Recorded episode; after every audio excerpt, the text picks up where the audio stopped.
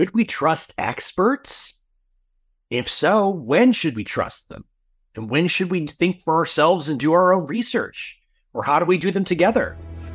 We discuss this and more on this episode of The Overthinkers.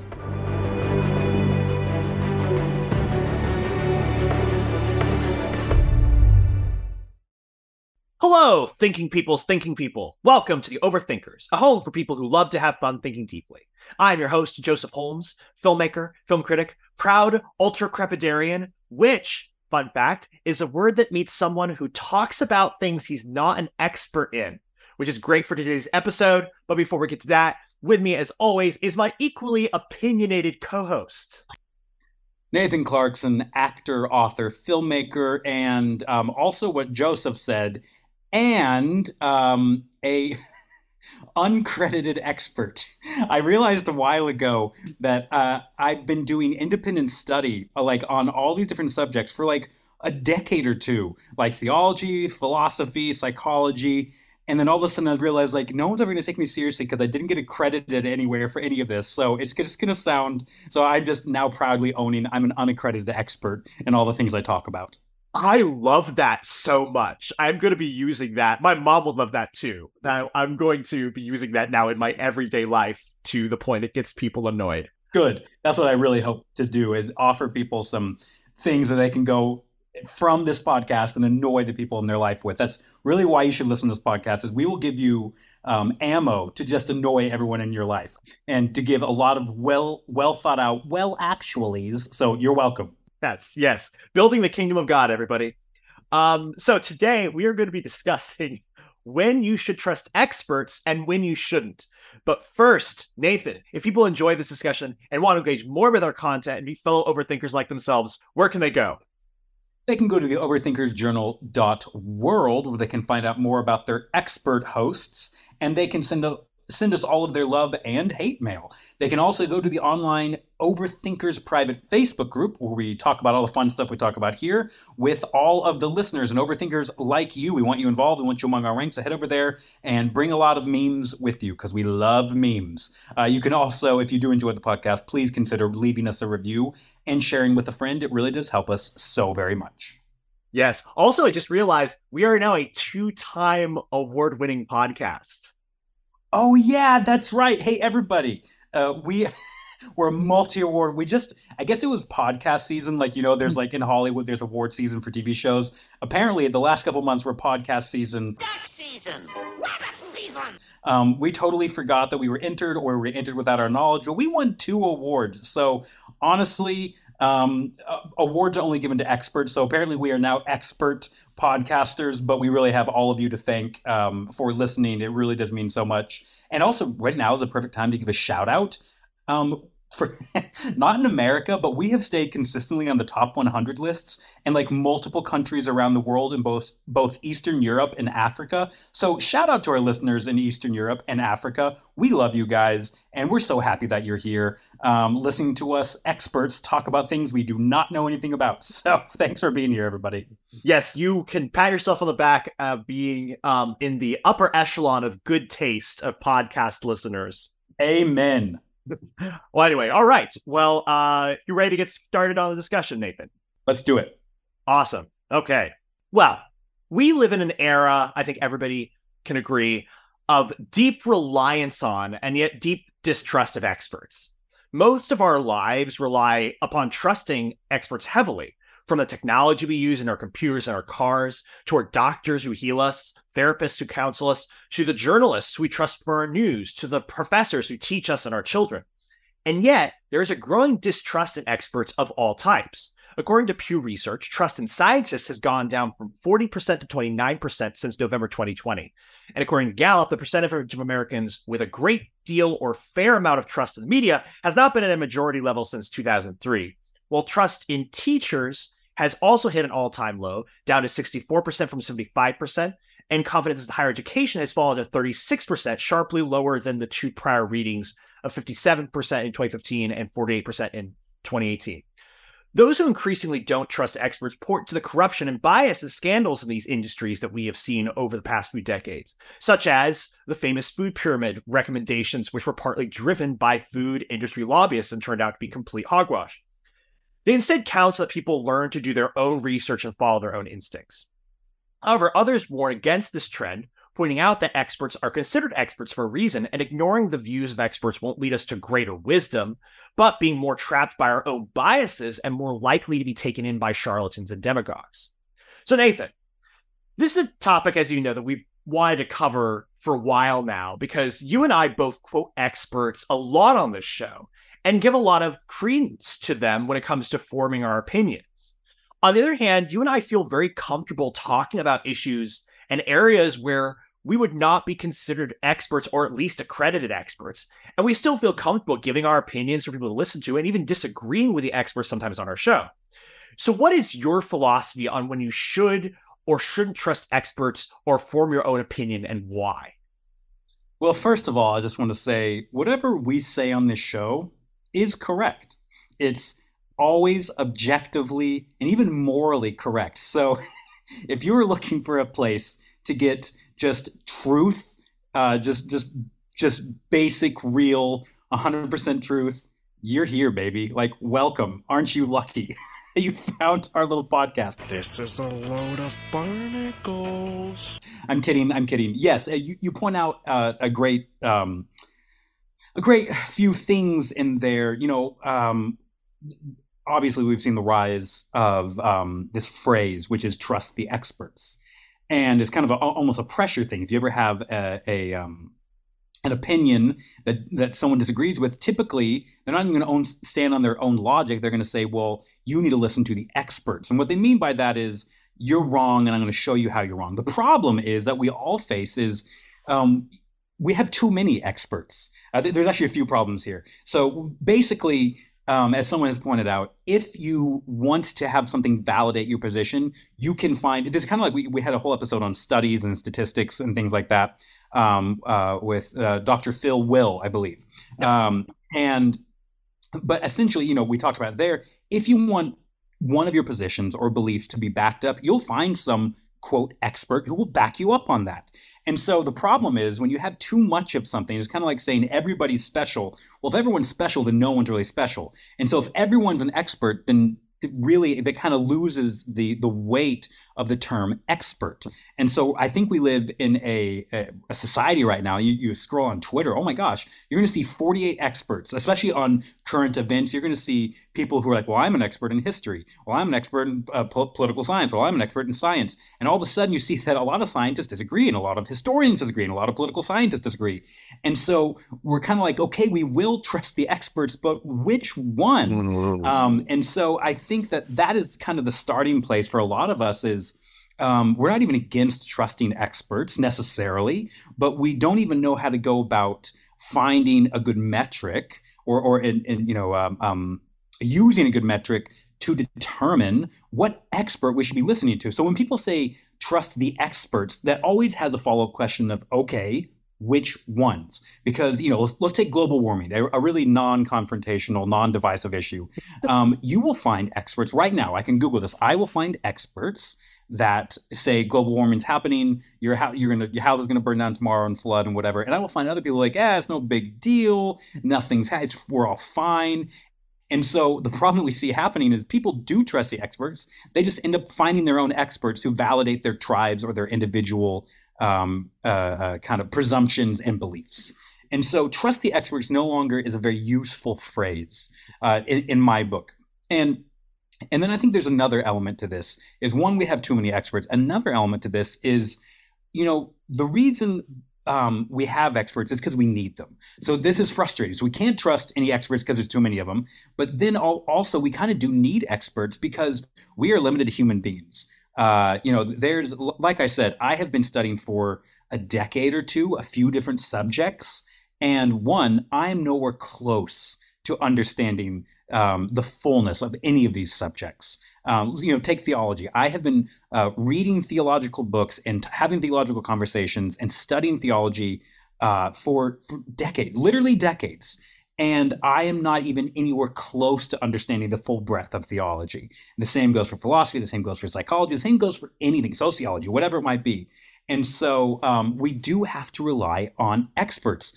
And by experts, I mean people who know more than us, because we simply don't have the time or the bandwidth to know everything about everything, right? So look, again, the global warming thing. I don't have the time to become a meteorologist or a, um, uh, who are those people who study rocks, a geologist, um, you know, what, a scientist, an environmental scientist. I don't have the time to do that. And so what I end up having to do is trust an expert.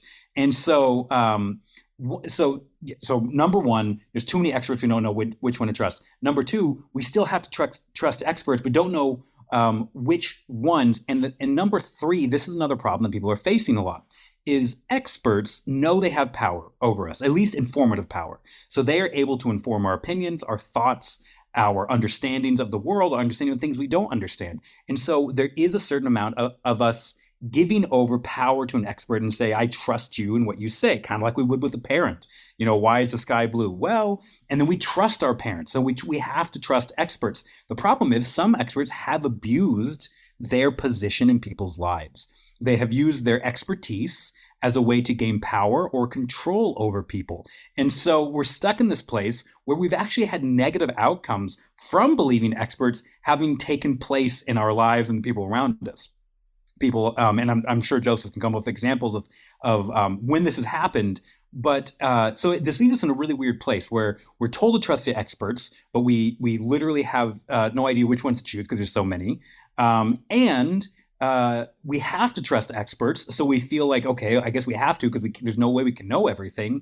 But number three, very often experts have exerted, um, uh, l- let's say, amoral or immoral oppression over people. And so we have this natural distrust of experts. We don't know which ones, and very often they can hurt us. So this is kind of where the conversation begins, is we need them. We don't know which ones to choose. And if we choose wrong, something bad is going to happen to us because of someone's predatory expertise. So um, I didn't answer your question, but I do want to set the stage for why this is an important question and why this is so frustrating for a lot of people and why people are acting the way they do. Because there's a real... Um, dismissal of like, oh, you don't trust the experts, you idiot.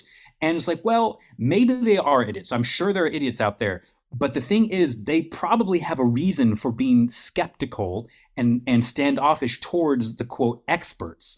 And I think that, you know, in the few reasons I laid out, this is why you see a lot of people walking away from experts. But I'm here to say that if you want to grow in knowledge, in wisdom, you're going to have to trust experts. You're going to have to trust people who know more than you, you know, just that is, who have done more work than you. And this is a good thing, but it can be also be scary. So I understand why people are walking away uh, with the said reasons. And I do think that we should trust experts, but we'll get to why and how in a little bit. Joseph, what are your thoughts on this? Yeah, no, I really, this is really good. Starting out with, you know, understanding the problem of why there is such a, why, as I mentioned, you know, we need experts, but we have a hard time trusting them. The I'm gonna and I'm gonna make some references to books and people who have talked about this. Uh, Alex de Tocqueville, who wrote Democracy in America, he talked about in that book one of the things that you mentioned, which is the fact that most of life has to be taken on some kind of faith of somebody who knows more than you.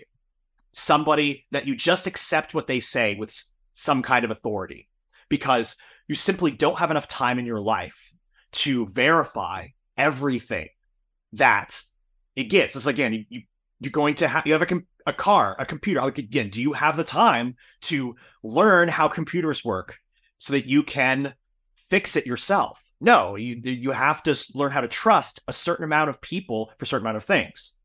The problem is, as you lay out, in our, and now somebody, if they are li- playing the drinking game at home, which we don't recommend, uh, will can take a shot. But in our postmodern era, we have the problem of a multiplicity of experts. It used to be, again, you have one T V channel, you know, you have one newscaster, you have one church, you have one who says, this is what God says, this is what the news is, this is what the science says. But as we have a multiplicity of things, it does create doubt of like, okay, whose narrative of this, which expert that says different things do I trust? So that is a difficulty. And then, of course, as you said, people have lied. People, experts have lied. Again, the number of scandals that have come out of news media, that have come out from science. Again, there's a whole conversation about the irreproducibility crisis in modern science, where people are talking about like, hey, there's a bunch of people who are doing peer-reviewed journals, and, you know, some of the stuff they say, we can't actually reproduce their findings. So like, how much of the stuff we know is actually true in the sciences? So there's all these sort of things that happen. But as you said, so we need them and we don't trust them. And like you said, there is a dismissal of people who don't trust them, but, you know, there's good reason for it. There, I'll give a, a, a the least controversial example of a controversial example. Uh, in, in when I talk about what's interesting is during the COVID nineteen pandemic, the highest group, the, the group that had the um was least likely to take the COVID nineteen vaccine, was Black men.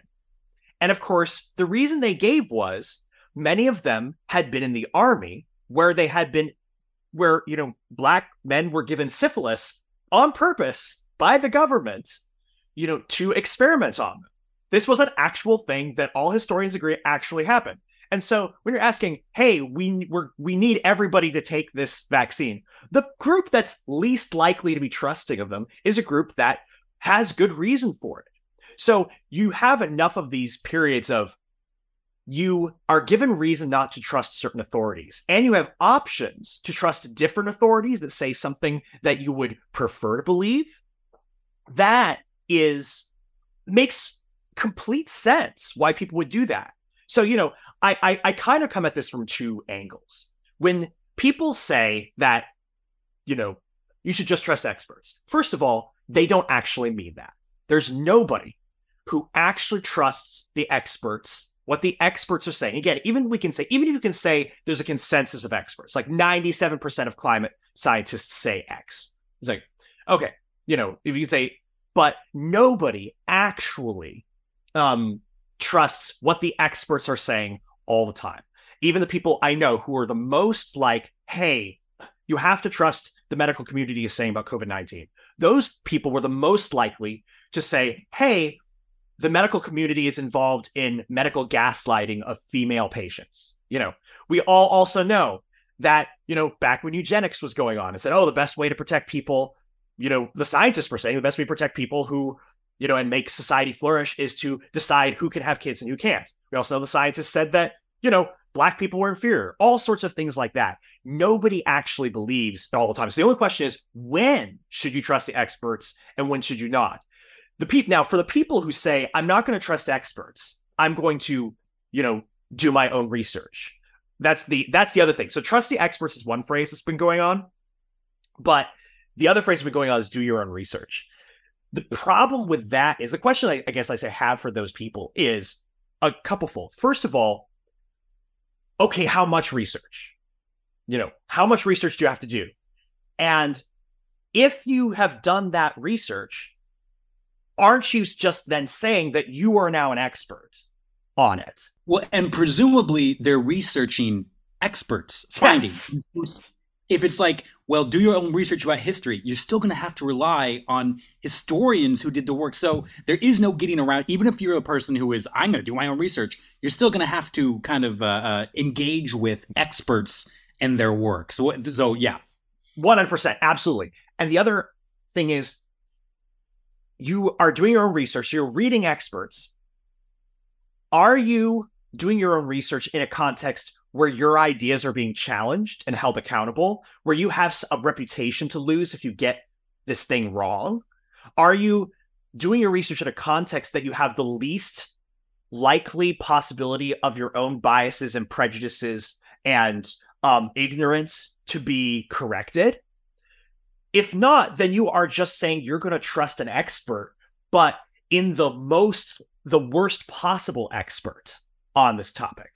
So really, we are in a situation where the trust the expert crowd and the do your own research crowd have deep flaws in them trying to have a reductive aspect of it. So again, the question isn't, should you trust experts?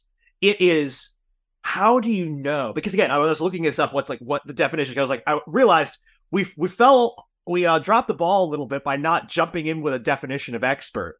But according to Oxford Languages, an expert is a person who has a comprehensive and authoritative knowledge of or skill in a particular area. So if you're saying, okay, somebody who has enough knowledge that they can be trustworthy to give their thoughts on a topic. Okay, if you want to be a person like that and find people like that you can trust to listen to, what is the best way to do that so you're least likely to get what you're saying wrong?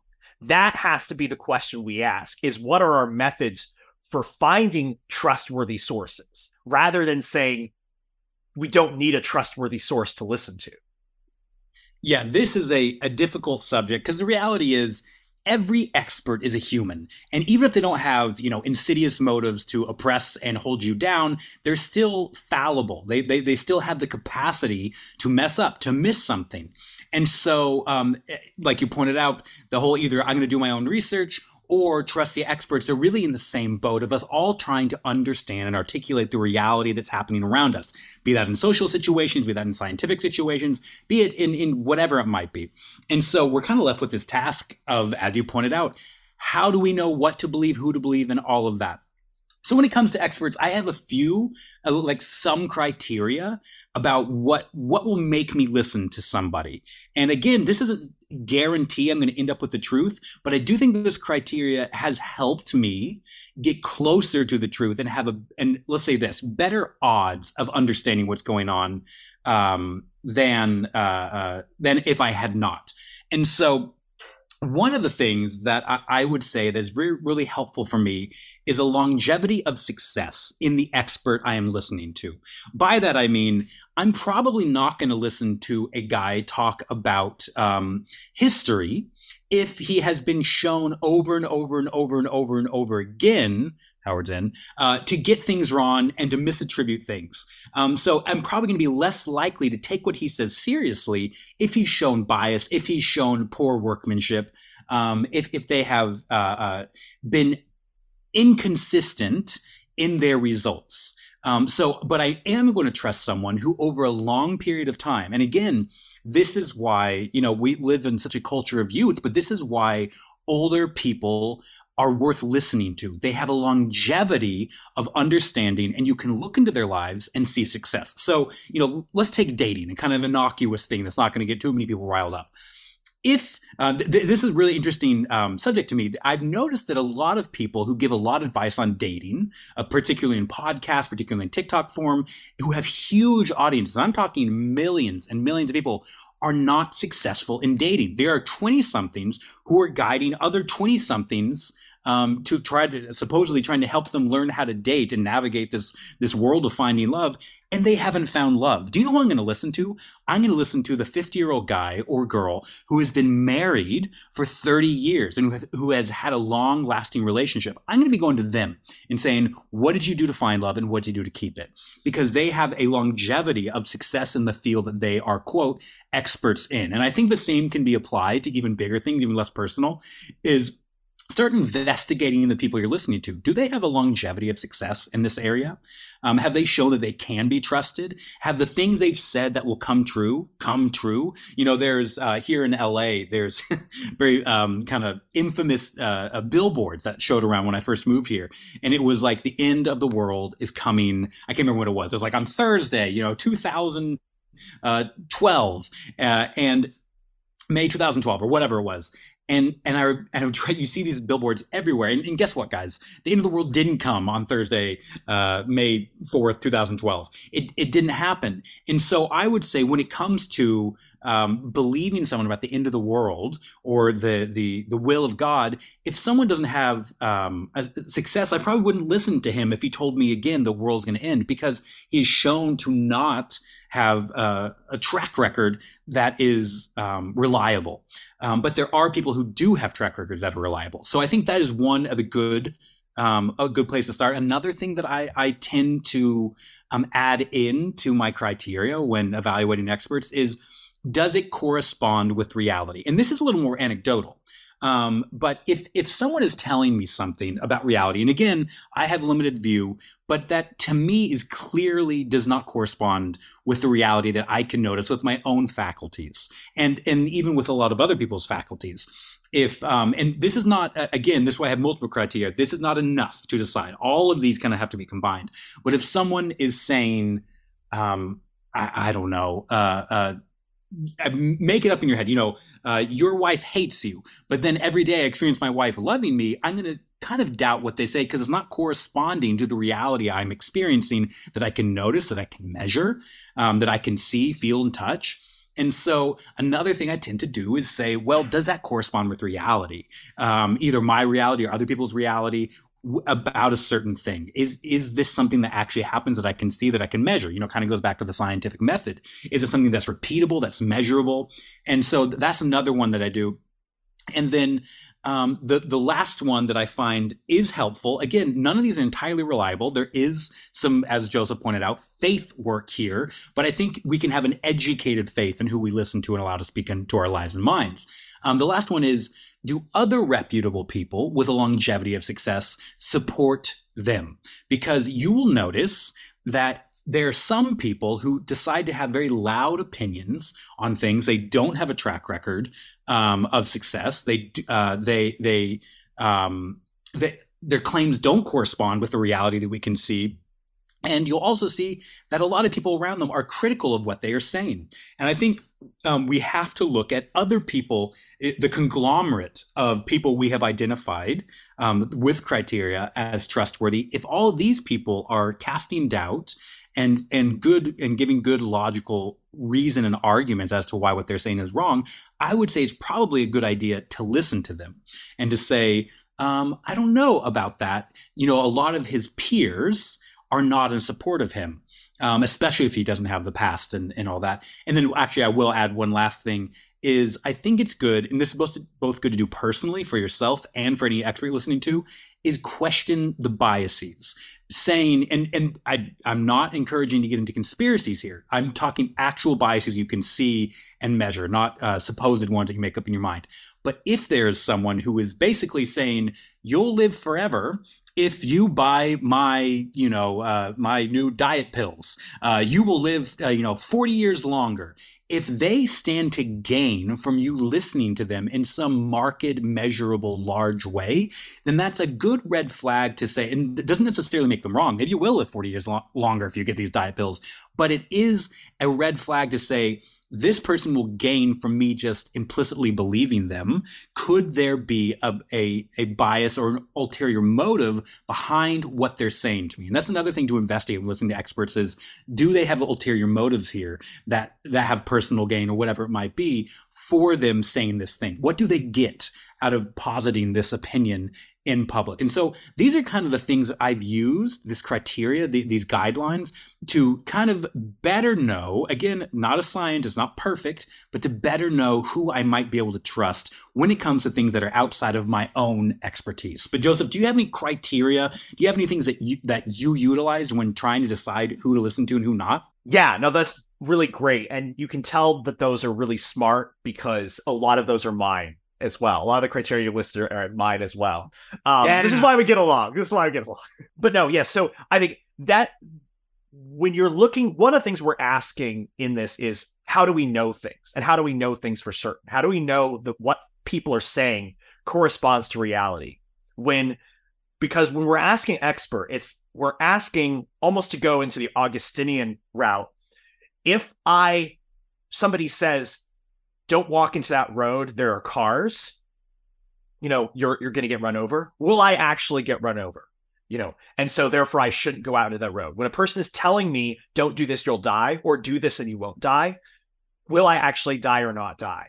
And what's fascinating is that both the Bible, and I'm getting this a lot of this from the book Biblical Knowing by Doctor Drew Johnson, who's a friend of the podcast, we've had him on, but is both the Bible and Enlightenment Western kind of, you know, scientific method, both the process that they give you for figuring out what is true is listen to somebody's claim and then test that claim against what you actually see and touch with your own eyes, or other reputable people see and touch with their own eyes. For example, they God said, okay, you can tell a true from a false prophet versus if they predict the future and it comes true, then they're a true prophet. If they predict the future and it's false, they're a false prophet and you should stone them to death, which is always something I always like bringing up when, but uh, because it's funny. Um, but the, so, but also then the scientific method is also built on that, where you say, okay, I'm making a claim about what I believe about the universe is true. And based on that, I'm going to make a prediction of what's going to happen. And if that person can then make a prediction of what's going to happen and it comes true, and it's something that not only they say that they've observed, but other people who repeat the same experiment can say that they've observed it. And that is something that we can have some faith in being true. So to the degree that you can, you know, in your own personal life and when people say, okay, can I verify this as actually true? That what they said was going to happen would happen. What they said it was true about reality actually is true. That can give you credibility on them. But like you said, it has to be consistent over a long period of time when you are asking to say, I'm going to put my faith in this person. Because if they say something true one time and, and something that's not true the next time, they're not a reliable person. And so looking and finding those people that you watch over a long period of time, not being right about everything, but being right about a lot of things for a long period of time, mostly right, that is something worth doing. So, and I also agree, like you said, this is a multifaceted thing where you say, okay, this one criteria is not going to be something that you're going to have to use, you could be able to use, but uh, using a bunch of them all together increases the likelihood that you're going to be having somebody trustworthy. Because again, somebody can predict things a lot and, you know, maybe, and it seems like it's true, but it might go against your own personal experience. And this is the thing we kind of, we, make fun of people sometimes on this show who talk about their personal experience, you know, as trumping the data, but it's only because they're using their personal experience as something that trumps everything all the time, you know, even when other things maybe should make them question their personal experience. But, you know, one of the things that reasons that racism, you know, eventually has gotten so much less was that, you know, racists and slave owners were making claims about Black people that people just found over and over again would not be true. They said, oh, they're less intelligent, you know, than other people. And then suddenly you would find someone like Frederick Douglass, who was like one of the smartest people in the world, and he was Black. And so when you constantly see people, it's like, okay, this hypothesis of the universe, it's not matching reality. Then it, and it's not matching your personal experience, and it's not matching the experience that other reputable people. We'll get, and yes, yeah, so you said other reputable people is another thing. Because once again, you have one person with a good reputation, you can say, if you can add a bunch of those people, or that is good reputation to you, it's like, and once you have a bunch of those people over time, that makes it stronger. So I'll add a couple. So you talked about biases. I'm going to act, you know, because we all have biases and prejudices, and all of this stuff is trying to say, okay, how do you best minimize those? And so one of the things I do is I always say, okay, just because a person has a bias and a prejudice, it doesn't mean that I shouldn't listen to them. But I always have to make sure if they're saying something that's in line with a bias that I know, I give that less weight than if they say something that's out of line of a bias that they have. So, you know, again, it's this the politics. Like if somebody, if if a if somebody on the political right says something that validates a liberal kind of te- uh, tends to be a more liberal thing to say, then I say, okay, that's probably something worth more listening to, because that's difficult and costly for them to say that. That's another thing, is I always trust people who are more likely to say things that are costly to them, costly in their reputation, costly in uh, for their ideology or for their biases, or for their, if they and if they're willing to say something like that, then I'm more willing to trust them when they do say something that fits with their prejudices. But always, again, if it works against somebody's prejudices, it's much, I'm much more likely to believe that it's true. Again, if somebody has something to lose and gain by saying something, again, they have a reputation to protect, they have these things, they are being, you know, held accountable. Again, the New York Times and Wall Street Journal, you may disagree with their biases in terms of the left and the right, but I know that if the New York Times says something wrong, the entire conservative echo chamber of an ecosystem of the internet will call them on it. So that means that the New York Times, even if you think it has a left-wing bias, they do have an incentive to get a, most of their facts pretty right, because they know they're going to get torn apart if they say something wrong. So finding play people like that, that have those reputations to uh, protect. Um, other, another, again, you know, I'm trying to think of other criteria, you know, so like there's, there's other criteria you can use, but a lot of it is just looking at what are the ways that people have um, biases and prejudices and things. Oh, you, you brought up the whole thing about like, if somebody has something to gain. I mean, one of the jokes I always, I always I remember watching C N N and somebody saying, new research says that chocolate is healthy for you, paid for by the Hershey Chocolate Company. Oh, but this chocolate's not for eating. It's for... you rub it on your skin and it makes you live forever. Yeah, that's great. And well, and I'll, I'm going to add one more just on the tail end of this as we wrap things up. Another thing, and I think this is a, a something that I find is just a good good thing to, it, it, to add to your life and, and how you go about understanding things, how you go about interacting with the world around you. Um, is humility. Mm. And this is something that I would say both add to yourself and to who you're listening to. Has that person that you're that you're considering listening to, have they ever admitted they're wrong if they're wrong? You know, it's rare that you'll have someone who's been in a field for thirty years who's never been wrong. Listen, if you go back and listen to all of our episodes, you'll probably hear someplace we were wrong. And we actually want you to write us and point it out because we have no problem admitting we're wrong. And, well, I mean, we might have an emotional and ego problem, but we want to do that because we want to be people who can accept new information and learn and grow. If a person can't accept they're wrong, then they're going to have a, um, a hard time understanding what's really happening in the truth. So both look to people who have Um, an easier time. And I love what you said about if they're actually validating something from the tribe opposite of them, that might be something worth listening to because they have a lot to lose by saying this. Look to people who are willing to both do that and admit when their mind changes or when there's new information and, the, and they do a different thing, who aren't tied to something out of ego. And do that for yourself too. If you come upon an expert and he disagrees with something that you believe, but there's good evidence, then be humble to listen. Be humble to understand new things, and be humble to maybe even as you're thinking through all the experts you listen to, to look at your the, the experts in your lives and, and ask these questions about them.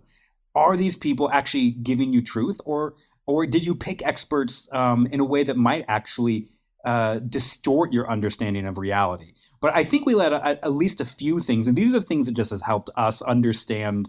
I get closer to understanding the truth of the world and reality.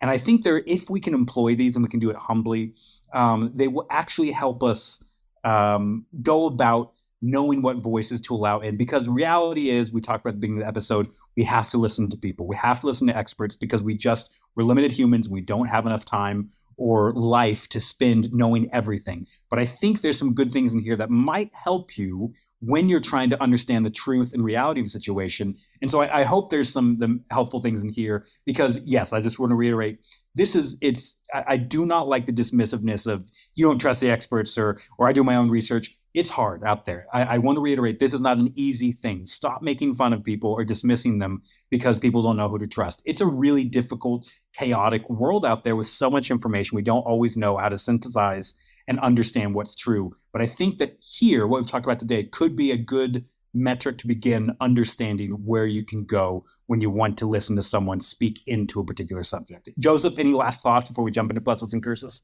Yeah, I will just say that I really admire people who want to think for themselves. And you, ha- but you need to make sure that when you're thinking, reality pushes back on you. You know, one of the great advances in human history was to say, just because it is internally consistent with my own thoughts, with my own logic, you know, you know, all this makes sense. If I lay it out logically, it all makes sense. But to say, but when I test it against reality, it's not true. You need to have people and authorities in your life who are trustworthy, who can speak back into you and say, this thing that you believe is true isn't true. And even if you desperately want it to be true, you say, okay, I'm going to change my opinion because reality has a voice in this. And so, but I, you always want to make sure you're doing it thoughtfully and not passively, because a lot of people will be trying to think for you. And so the more people that you listen to of different ideological stripes, and the more that you think critically about making, seeing if what they say is internally consistent and externally consistent, then the better you'll be at being able to know who to trust when you do have to trust somebody, and when to say, I'm going to disagree with this person, even though they and all the consensus experts, you know, in the field are saying one thing. I actually think they're wrong, and I can reason it out why. But you have to actually put the work in to actually knowing who to trust and how to trust them in order to do that. And so I think that I hope that we've been helpful in going, getting you on that journey, and uh, and that it will make you a better dis- uh, distiller of what authorities need to, to trust and not less. That's our hope for you. So yeah. And for a low, low price of only ninety-nine ninety-nine, you can call us anytime and we'll tell you exactly what's true. Just know that. Can't be too careful with all those weirdos around. We're the experts in knowing who are experts. Exactly, exactly. If it benefits me financially, then that's true, Nathan. Yes, exactly. Um, well, now we're on to our favorite segment uh, and the objectively best segment of the show. The Blesses and Curses of the Week, where we take a work of art, media, or resource and uh, recommend it, that is bless it, or diss it, that is curse it. So, Nathan, if you uh, do you have uh, your blesses and curses figured out? I don't really, because this is this is a tough one. Um, but I guess I, I have some blesses. Just, you know, I, I guess I'm just going to give some of my, I'm not going to show my whole hand, and I'm not going to do politics, by the way. So you can just shut it off now if you're looking for, if you're looking for that kind of T V. Um, oh, but darn. I, but I will give some of the people that I listen to that I might encourage you to check out. And again, I, I don't agree with everything all these people say, but I have found them helpful, um, in particular ways. So, you know, when it comes to Um, philosophy. Uh, I'm a Christian, unabashed. Sorry, sue me. Wait, again, don't. I keep on saying that. Please don't sue me. I don't have the money to be sued. I can't afford it, so I take back all of that. Duly noted and ignored. Uh, see, I can admit I'm wrong. Um, but when it comes to philosophy, um, what did I say? Theology or philosophy? Well, philosophy. Um, there is, there are a couple people who I have found over uh, the course of many years to be very reliable and humble, and um, and also uh, supported by a great many of their peers. Um, I think William Lynn Craig, especially if you're new to Christianity, is a fantastic resource if you're looking for an expert when it comes to Christian philosophy and just philosophy in general. He was actually named by a secular site as one of the top living philosophers today. And this doesn't mean, and listen, the, the secular site disagrees with him, but they also recognize that he is a man of process, of logic, of humility. Um, and so that being the case, I've seen many people say what I'm saying. I think he's a really great resource if you're looking to get into uh, philosophy um, and theology. I think is a really great place to start. Um, As far as um, I, I'm, I'm trying to think of other subjects and other people, I really distrust actually a lot of people. It's hard for someone to actually meet the criteria of what I say. But I'm reading a book right now. I'm actually not going to know the um, the the uh, author, so please forgive me. I'm going to mention a couple books whose authors I don't know, um, but I have read their bios. Um, but so one is called The Psychology of Money, and I'll probably bless this again if we ever do an, an episode of um, about finances. But um, This this guy, again, in his bio, he's a successful business business guy who's made a lot of money. And he wanted to look into the sociological realities of how people act around money and, and how they behave. And one of the reasons I listen to him is, one, because he provides a lot of evidence that is outside of himself, that is outside of just his personal opinion. Two, he is backed up by a lot of people as being someone who's trustworthy to listen on these subjects. Again, I can't remember his name. Um, And uh, and three, the things that he says in his book correspond to reality. He gives data. He shows trends over the entire twentieth century of how people behave with money. So I think if you're looking for a good resource as far as um, finances and money and economy, he would be a good resource. Joseph, do you have his name? Yes, it is Morgan Housel. More, oh, yes, yes, yes, Morgan. So I, I have found him to be really um, interesting. I've really enjoyed the book, so I'll bless that book. I'm trying to think of other subjects um, outside of politics um, that I can that I can speak on. Um, uh, politi- I, I did politics, philosophy. Movies. Movies. Okay. I trust me. All right. When it comes to, Everyone is stupid except me. Art is subjective, um, except when it's my opinion, it is very objective. So if you're looking for, no, actually, I'll tell you this.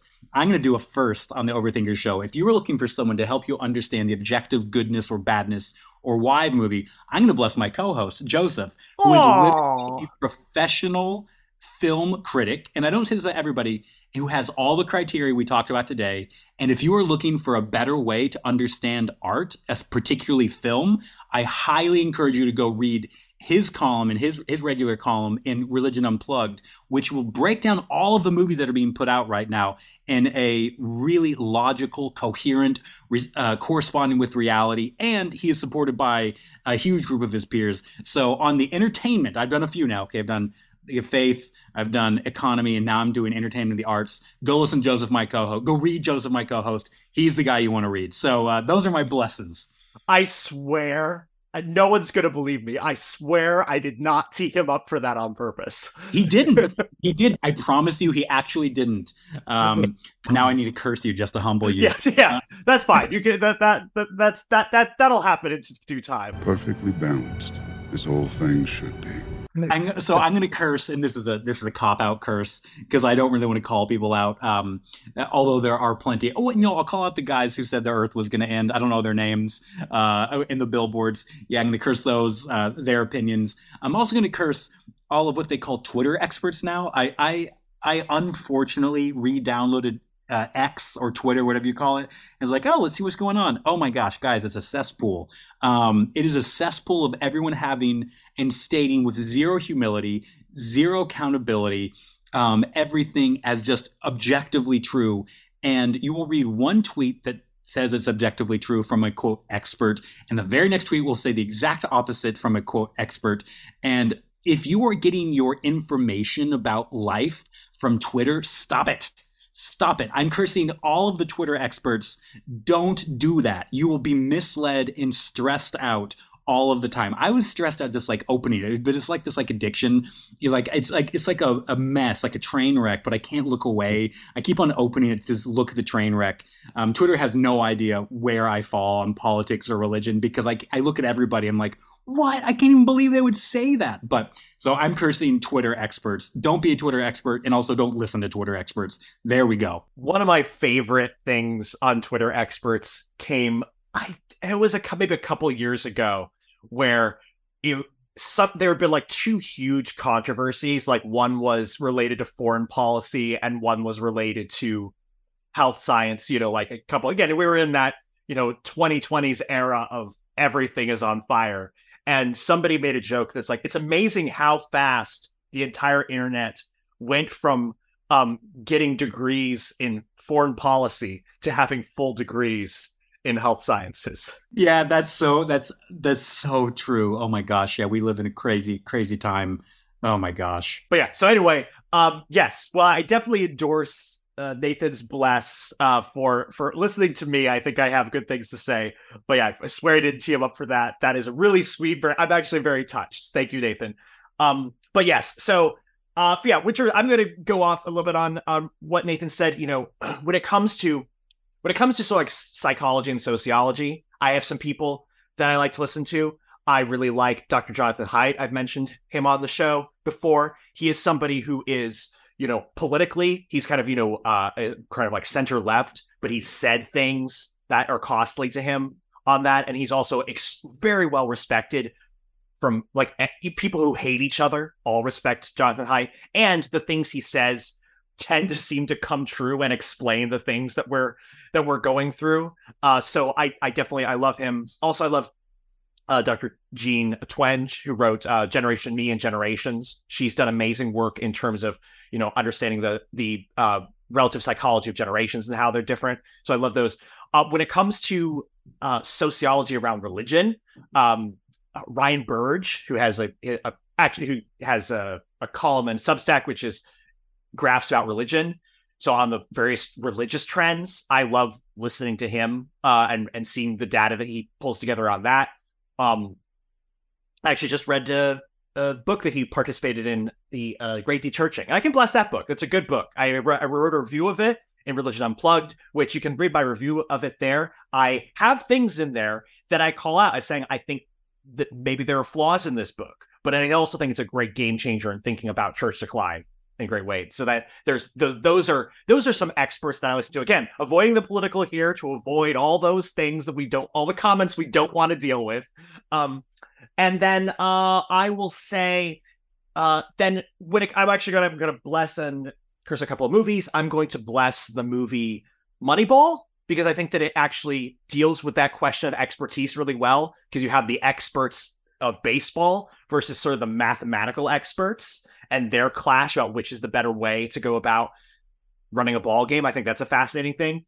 I also soft bless the movie Dumb Money that came out recently, which is about the um, which is about the stock market and how a bunch of non-experts just on YouTube were able to change how the stock market game was played. Um, and it's there are a couple of scenes in there that I think are unnecessarily crass and it, like it's trying a bit too hard to be cool. But for the most part, it was it's a very thoughtful expert explanation of when like the non-accredited expert can be right and why, and the n- need to have a balance in that perspective and a room for that that non-expert being able to have a voice, even if they're not always right, and all those dynamics at play. I think it's a beautiful exploration of that and just people. I, I, so I very much enjoyed that movie. I, I, I enjoyed it a lot too. Um, it's also entertaining. So yeah. Aside from the experts, it's actually just an entertaining movie. I think Paul Dano and even Pete Davidson, they nail it. It's actually like fun to watch a movie about like stats and figures and, and money and stuff. Uh, but no, that that was a fun movie. I, that's a good blast. That's that, yeah, yeah, no, one hundred percent agree. I forgot to mention the, the important part that you enjoy watching it. Yes. Um, I'm the child here. Same. Uh, I think for uh, curse, um, I'm going to, I'm, I am going to curse uh, a couple of.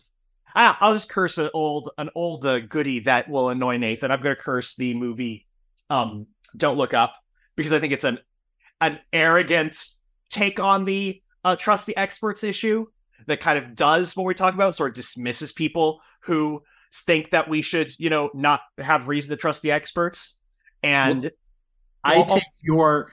I take your curse of this movie as an arrogant dismissal, and and I curse your curse. So that's a first. I listen, again, the movie is just entertaining, so I haven't seen in a while, so I can't really back up the the the the, the societal or philosophical ramification of this movie. But uh, I just enjoy watching Leo go nuts with a with that huge cast full of fun people. But no, I didn't the, enjoy it. The, the star the star power. I mean, again, Adam McKay can.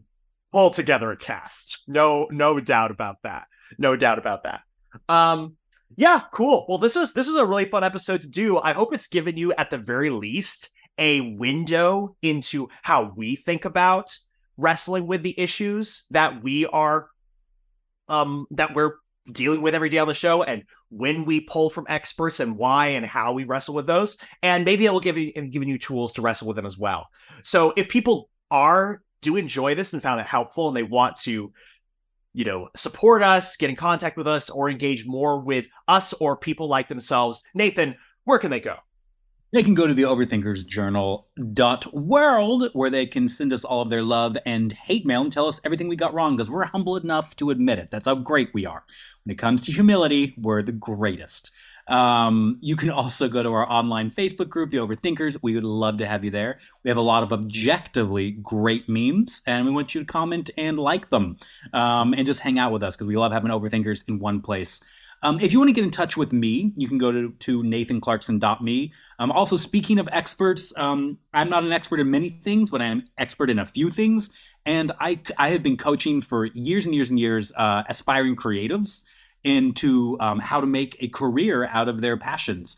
And so if you're an actor, if you're an author, if you are a podcaster or aspiring actor, author, podcaster, writer, whatever it might be, creative in general, I would love to uh, work with you. And uh, so you just head over to my website, Nathan Clarkson dot me, and I will give you expert advice in a very particular area that I have uh, some expertise in, which is not very wide. So, uh, you know, but if you are in my my very narrow field of expertise, I would love to work with you. Yeah. Similarly, you can go to my website at joseph holm studios dot com, and you can uh, get in touch with me about potentially, if you want to get coaching on your screenplay for a movie that you're doing, I do have, I do uh, accept those. And I do do script doctoring and script editing and stuff like that to help you make the movie the best movie you can. Because again, I am a professional film critic, and so I know what film critics are going to be looking for. And so if you want to be able to make something that can pass through uh, film critic ire, uh, get good reviews, then uh, definitely uh, sh- uh,